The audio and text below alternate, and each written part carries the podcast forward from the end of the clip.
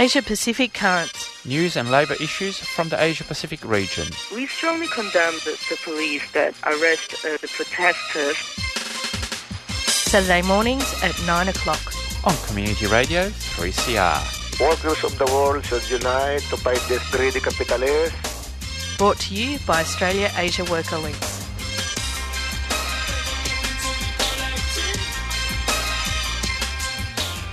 Good morning and welcome to Asia Pacific Currents here on Community Radio 3CR. It's nine o'clock on the dot. I'm Giselle Hanna and I'm taking you through to 9.30 this morning. Of course, Asia Pacific Currents is brought to you by Australia Asia Worker Links. And if you want to get in touch with us or follow any of our campaigns or any of our activities, you can go to our website, allthews.aawl.org.au we're on Facebook and Twitter as well, and we post lots of news and uh, current affairs and issues from the Asia Pacific region, of course, from a worker's perspective. So, coming up on today's program in the second half of the show, I'll be speaking with Pierre Morrow, one of the, well, one of the producers of Asia Pacific Currents, and many uh, regular listeners will be familiar with his voice. Um, but he's also one of the campaign coordinators in Australia Asia Worker Links. Uh, what we're going to talk about in the second part of the program is our Global Picket Line project, which, again, many regular listeners to the show will know quite a bit about but Australia Asia Worker Links has just released a publication on the global picket line. A little bit of an ex- instructional, um, a little bit of a discussion about um, that particular strategy that we've developed across the region. So that's in the second part of the program. But of course, um, first up is news from around the region. I actually thought what I might do even before that is um, make a community announcement about the anti fascist counter rally that's coming up. And I'm going to play that announcement right now. Is a death cult nothing but a death cult? Islamist death cult. The Islamist death cult. Have a look cult. at Islam in Death Australia. cult. Death cult. All these The death mosques cult being built. flag. This All the is halal a funds. death cult. To use this All the term money is to they make. dignify a death cult. These are the two enemies we're fighting the communist left and Islam. Because the two are hand in hand. You mean Abbott and Reclaim Australia's anti Muslim racism go hand in hand? Yeah, and do you know that Reclaim Australia and the United Patriots Front are organising an anti Muslim rally on Saturday, the 18th of July at Parliament House, Melbourne? That's why the campaign against racism and fascism is organising a counter rally. We're meeting at Parliament House at 10 o'clock, so we can get there first, take the steps first, and show them that their anti Muslim hate speech is not welcome in Melbourne or anywhere around Australia. Not now, not ever. If you want updates on the campaign, text subscribe to 0422 726 843 to join the updates list. The campaign against racism and fascism is a 3CR supporter. That's right. This year has seen a marked increase in the attempts by far right groups in Australia to capitalise on the current economic crisis. These groups are using the current government's increasing nationalist agenda and war on terror rhetoric to direct people's fears onto vulnerable groups in society. History has show, uh, history shows that these far right and fascist organisations are a threat to workers everywhere and need to be stopped as soon as possible. Counter mobilisations to these far right groups by Labor and human rights groups are being planned for all around Australia, as you've just heard in that announcement. And that's happening on the weekend of the 18th and 19th of July. There are two organising committees, and we've got links on our website to both of their organising pages. Both of the organising committees are working together towards the counter mobilisation for Melbourne on the 18th of July a really important counter demonstration if you can get along to it. Um, I'm one of the organisers of that counter demonstration, and of course, we've been tracking what the other side is doing. Um, there are a lot of um, splits in their ranks, and um, many, many, many of us uh, believe that that is a function of the pressure that the left is exerting against these far right right wing groups. We have a real opportunity to knock them out um, in this next rally on the 18th of July. So please uh, get along if you can. If you haven't noticed, we are uh, in the news from around the region. I didn't uh, adequately announce that, but this is news from around the region. Uh, moving now to China, since early June, over 900 workers employed by the Artigas garment factory in Guanlan Township, Shenzhen, have been on strike against the company's attempts to shut the factory and not pay their entitlements. This is not the first time the workers have been on strike.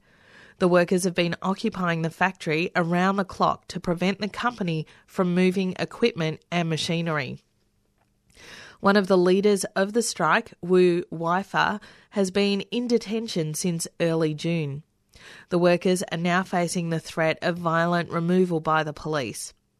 There's an international campaign by Chinese labour groups that seek that are seeking support for these workers in their quest for justice. Uh, moving now to Australia, in a situation that is becoming increasingly common in our globalised world, the giant energy company Caltex has been seeking to replace a unionised workforce with a non unionised one.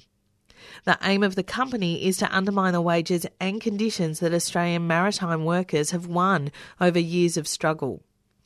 In response, the 36 fuel tanker crew of the Alexander Spirit have grounded the ship in Devonport, Tasmania, since the start of this month and are fighting for their jobs and conditions. Rallies and actions in support of their actions are continuing. International action by other Caltex maritime workers would be the most effect- effective action to take. Moving now to Turkey. A few, a few years ago, the workers at Turkish Airlines waged a hard struggle against the company to get over 300 sacked union members reinstated. In response, the Turkish government managed to organise a takeover of the militant leadership of the aviation union Hava Iş, as well as splitting the workforce among different unions. The technical service workers have now won a court case that they should be part of the aviation sector again via their union, Birleşik Metal Iş, which is a part of the Union Federation DİSK. The TA management, eh, which is Turkish Airlines management, is now waging a campaign to stop these workers from joining the DİSK union.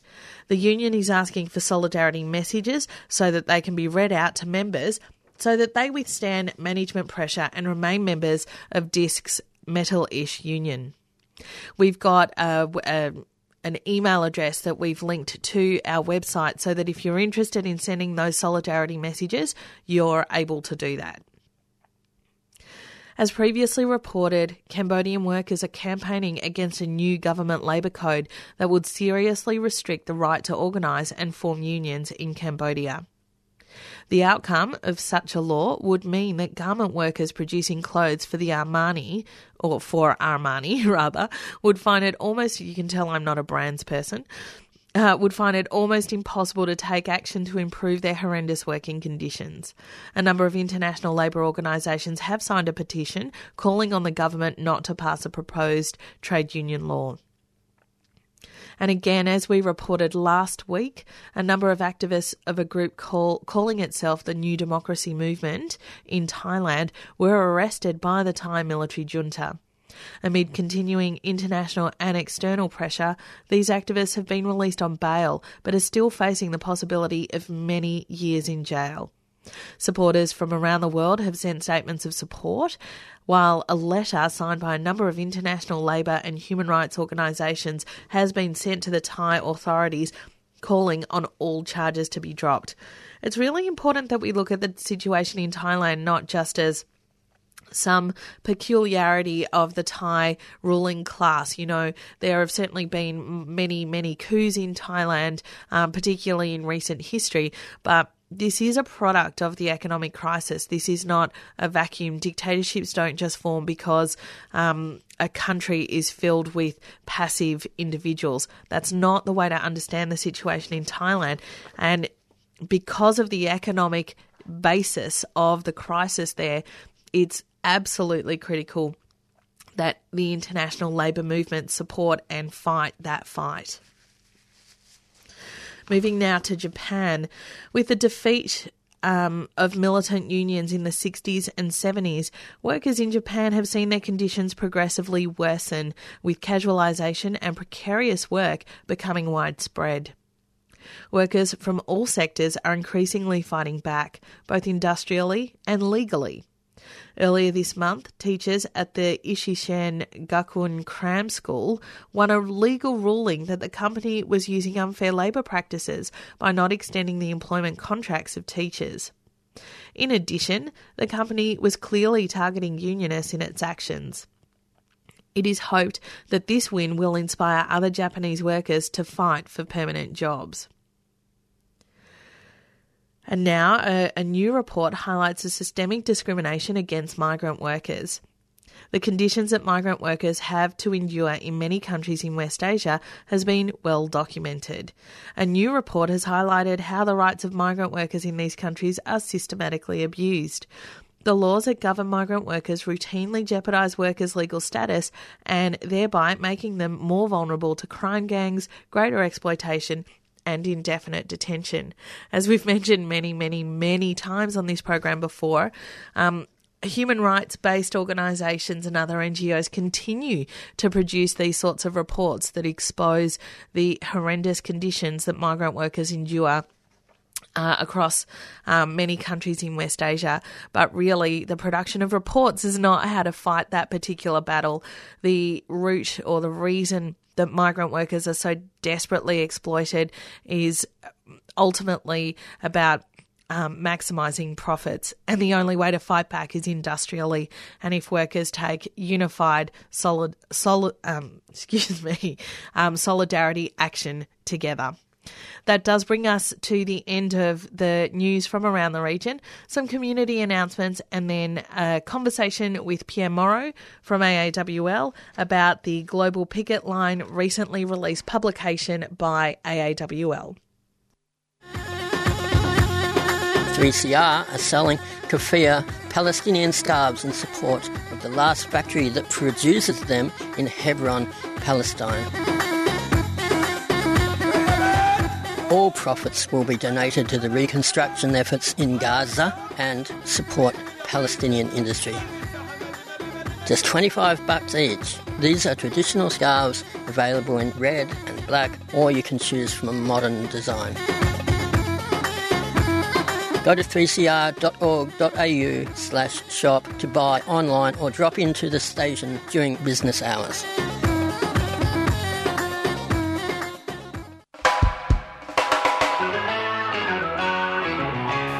Want to support 3CR's diverse and independent voices? Donate to 3CR's annual Radiothon. We still need your support and it's not too late to donate.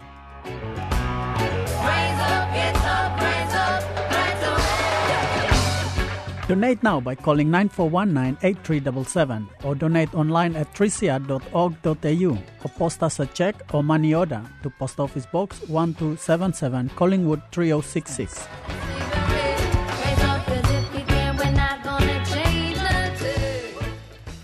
That's right. It is absolutely not too late to donate to 3CR's Radiothon. And as we've mentioned a couple of times on Asia Pacific Currents, we are still about 40% shy of our target. So please um, do pledge to um, Asia Pacific Currents for this year's Radiothon and do give 3CR a call on 9419 8377 to make that pledge and commit those funds. Now, as many listeners know, um, Australia Asia Worker Links has been developing a, an organising strategy called the Global Picket Line.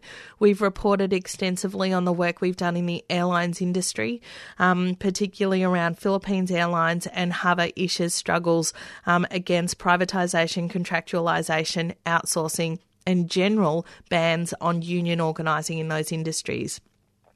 We've done similar work in the garment industry, particularly around health and safety, the collapse of um, Rana Plaza or the murder of the workers in Rana Plaza, as well as the Tazreen factory, and linking that with the struggles in Cambodia and Indonesia.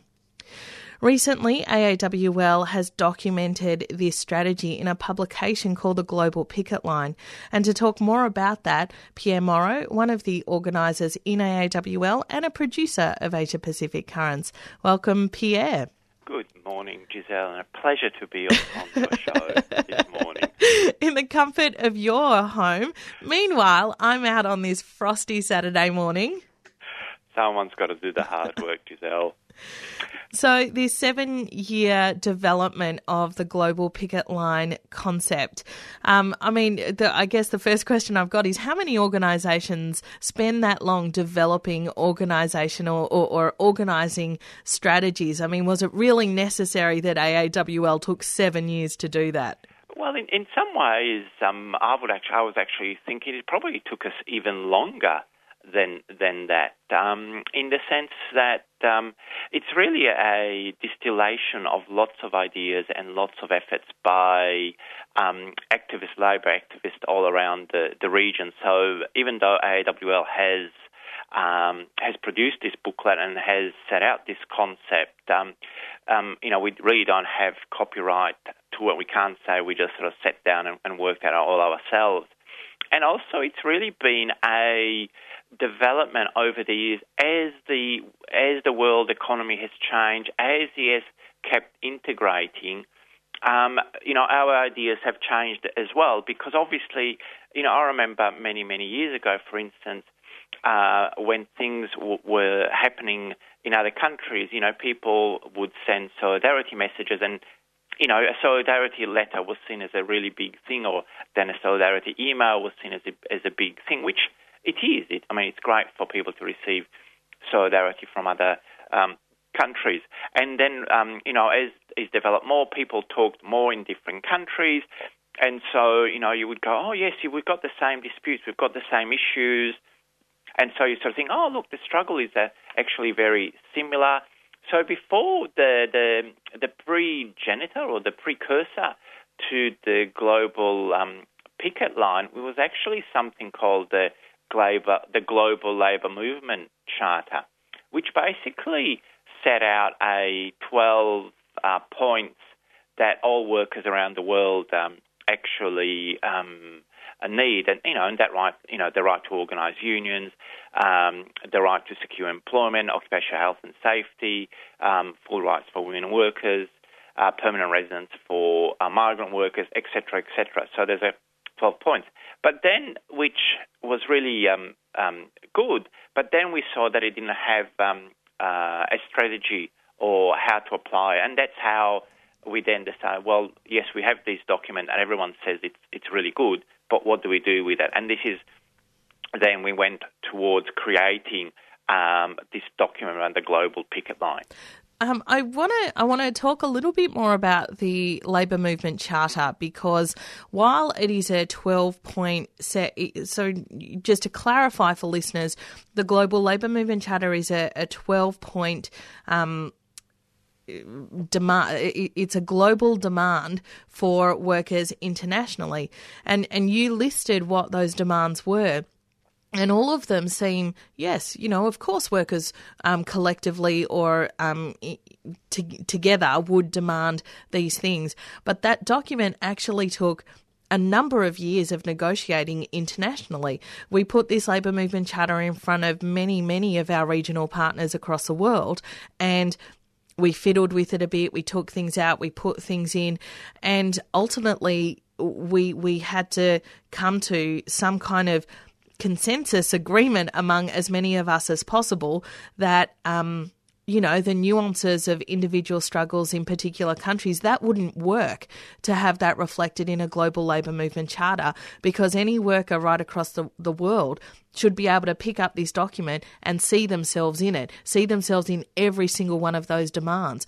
So it wasn't an easy document to, to produce well, that's right, and you know I can only give a a, um, a broad uh, paintbrush of, of the of the history, and I think I think the mo- the most important point I think uh, for me to come out from what just from what you said, but also from the global global picket line, is these are they're real they're live documents. Um, they're not meant to be used as they've been produced, and so this is it as a kind of, of Bible. So they are they're, they're supposed to be used, and they are living documents. And so, you know, and one part of the of the issue that you that you mentioned about, oh look, it took seven years to produce this document of the global picket line, was that every time we, we had a version, we, we discussed it with other activists, and people would come up and say, oh, yeah, but this point could be put uh, in another way, or what about this point, etc., etc. So that's why, you know, it keeps it keeps growing. But as you said, you don't want to make it too specific that um, you know work all workers can't use it. And well, but but sorry, just to cut you off though, we we have been talking about the global picket line for, for five minutes now, and we haven't really said what it is. So do do you want to quickly Sure. talk about that? Yeah, it's basically um, a concept that says that the um, the the economy is globalized, and therefore whether or not your workers are employed by the same company or, or whether they are uh, in a in a sector that's global, the, the the issues that workers face and the pressure of the companies to cut costs and to increase their profits are all the same around the world. And so to take um, unions' history have, um, is really successful at localizing the, the, the struggle. Um, but now the, the economy has, has become much bigger. If you look at the websites of companies, they all go and say we are global, we operate globally. So therefore, we as workers also need to see that the struggle is not just, say, around um, um, in in Melbourne, but it's also in Jakarta, it's also in Shenzhen, it's also in, in New Delhi. And so then the question is, how do you um, integrate our struggles so that we are all together? Because obviously the companies can move the production, can move the, the centres, can um, um, the transport is, is globalized, so they can easily um, do what we call the race to the bottom and and play um, uh, us off off against each other and see where we are the most uh, disorganized, and so they can impose the cheaper wages and the worst conditions. And one of the ways that we, we've also, I mean, it's interesting, Pierre, because lots of organisations talk about their commitment to internationalism. So when we describe uh, Global Picket Line as organi- you know, a globalised economy, no one would refute that. You know, we must organise together. No one would refute that. But in practice, it is much, much more difficult. And one of the um, ways we started talking about this, it was how we developed the global uh, the general global picket line strategy was if you if you imagine a, a a picket, like a, a factory is in dispute, the workers are at the front of the factory picketing. And then the company opens the back door. So the workers are saying nothing in, nothing out. The back door is open. What what is the automatic thing we do? We split the picket line at the front, we send comrades to the back, and we hold both gates. But what about when the company opens the gate not at the back, but in Indonesia? How do we say, okay, it's the same factory, it's the same globalized economy, it's the same um, strategy to cut our organising, put workers on the doors of those factories and nothing in, nothing out? That was really the sort the concept behind how do we organize internationally?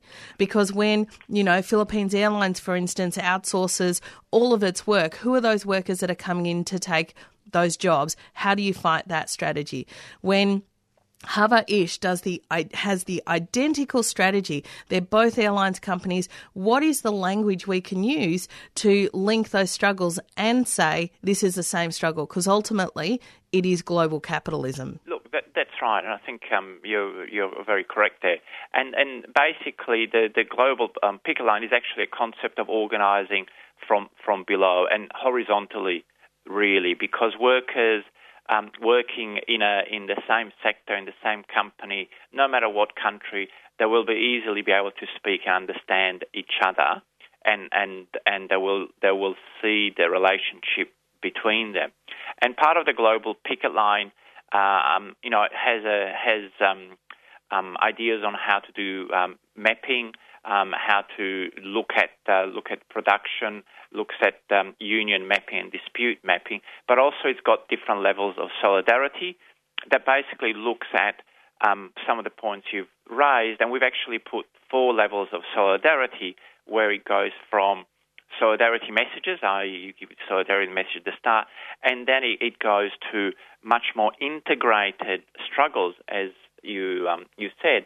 And our fourth and the highest level is really where we've termed it one struggle, where workers at the grassroots through the organisation actually coordinate their struggle internationally and see it as one struggle. So, in other words, they see no matter in which country it is, they see it as the as the as the same issue.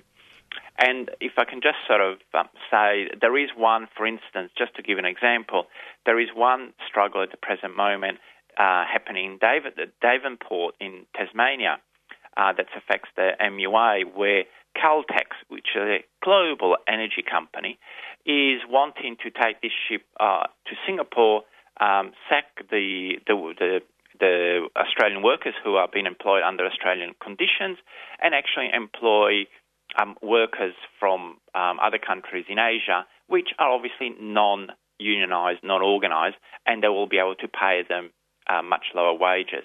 This is a perfect example of this heroic struggle by the seafarers, maritime workers in Devonport is being undermined by the fact that the maritime industry is totally global and Caltex is also a global company. And unless we start to look at, like you said, you know, where are the gates of the of the of the factory? Unless we start to see, well, Caltex is one company. Where are the other strong unionised sectors within Caltex? And also, where are the other ports around the region where workers can actually put pressure on Caltex not to um, uh, sack part of the workforce um, and actually lower wages and conditions? Because if they manage to do it here, then that will flow through to other um, areas of Caltex and other ports as well. And so it's very much um, seeing, like like you mentioned before, seeing it as, as, a global global level and actually fighting the companies where they're at. You mentioned some really critical concepts um, before you went into the example of Caltex. Some of the you mentioned mapping and then production mapping, union mapping, dispute mapping. Can you talk a little bit about what those concepts are? Sure. Basically, just very quickly, production um, company mapping is basically it. Um, say, take take the example of, of Caltex. All right, company mapping would be to show where is Caltex, where where is it situated, um, and uh, what kind of offices and production have they've got in what countries and what cities. Then you look at the production mapping and you say, all right, how important are each of these sites to the company? and obviously you're looking for the most important sites. And once you found them, then you, you look at the union mapping and you go, well, where are workers organised? In other words, where they are strongest, you think that's the greatest possibility to take action. So, in terms of Caltex, say for instance, you found that um, they had a big uh, um, a, a, big factory in Indonesia that was um, uh, well unionised, then that would seem a clear point of contact to say, hey, comrades, we've got an issue. Can we actually talk about it and see what we what we can do? And just very quickly in the last minute on the show, Pierre, if listeners were interested in getting a copy of this publication or somehow being involved in Global Picket Line work, how would they do that? Um, if they go on our website and they look for documents um, and they click on the link that says documents, they'll, they'll, it'll come up um, they'll find that in that page. Excellent. Pierre, thanks so much for your time on the program, even though you're lying in the luxurious comfort of your lounge room. And we'll see you on the program in coming weeks. Thank you so much. No worries. Thanks a lot, Giselle. Bye. Pierre Morrow is one of the producers of Asia Pacific Currents. He's also one of the um, project and campaign coordinators in Australia Asia Worker Links. He's also the secretary of Australia Asia Worker Links. That's all we've got time for on Asia Pacific Currents this morning. Thanks for tuning in. We'll be back next Saturday from nine o'clock. Thanks for tuning in. I'm Giselle Hanna, and coming up next is Palestine Remembered. You've been listening to a 3CR podcast produced in the studios of independent community radio station 3CR in Melbourne, Australia. For more information, go to allthews.3cr.org.au.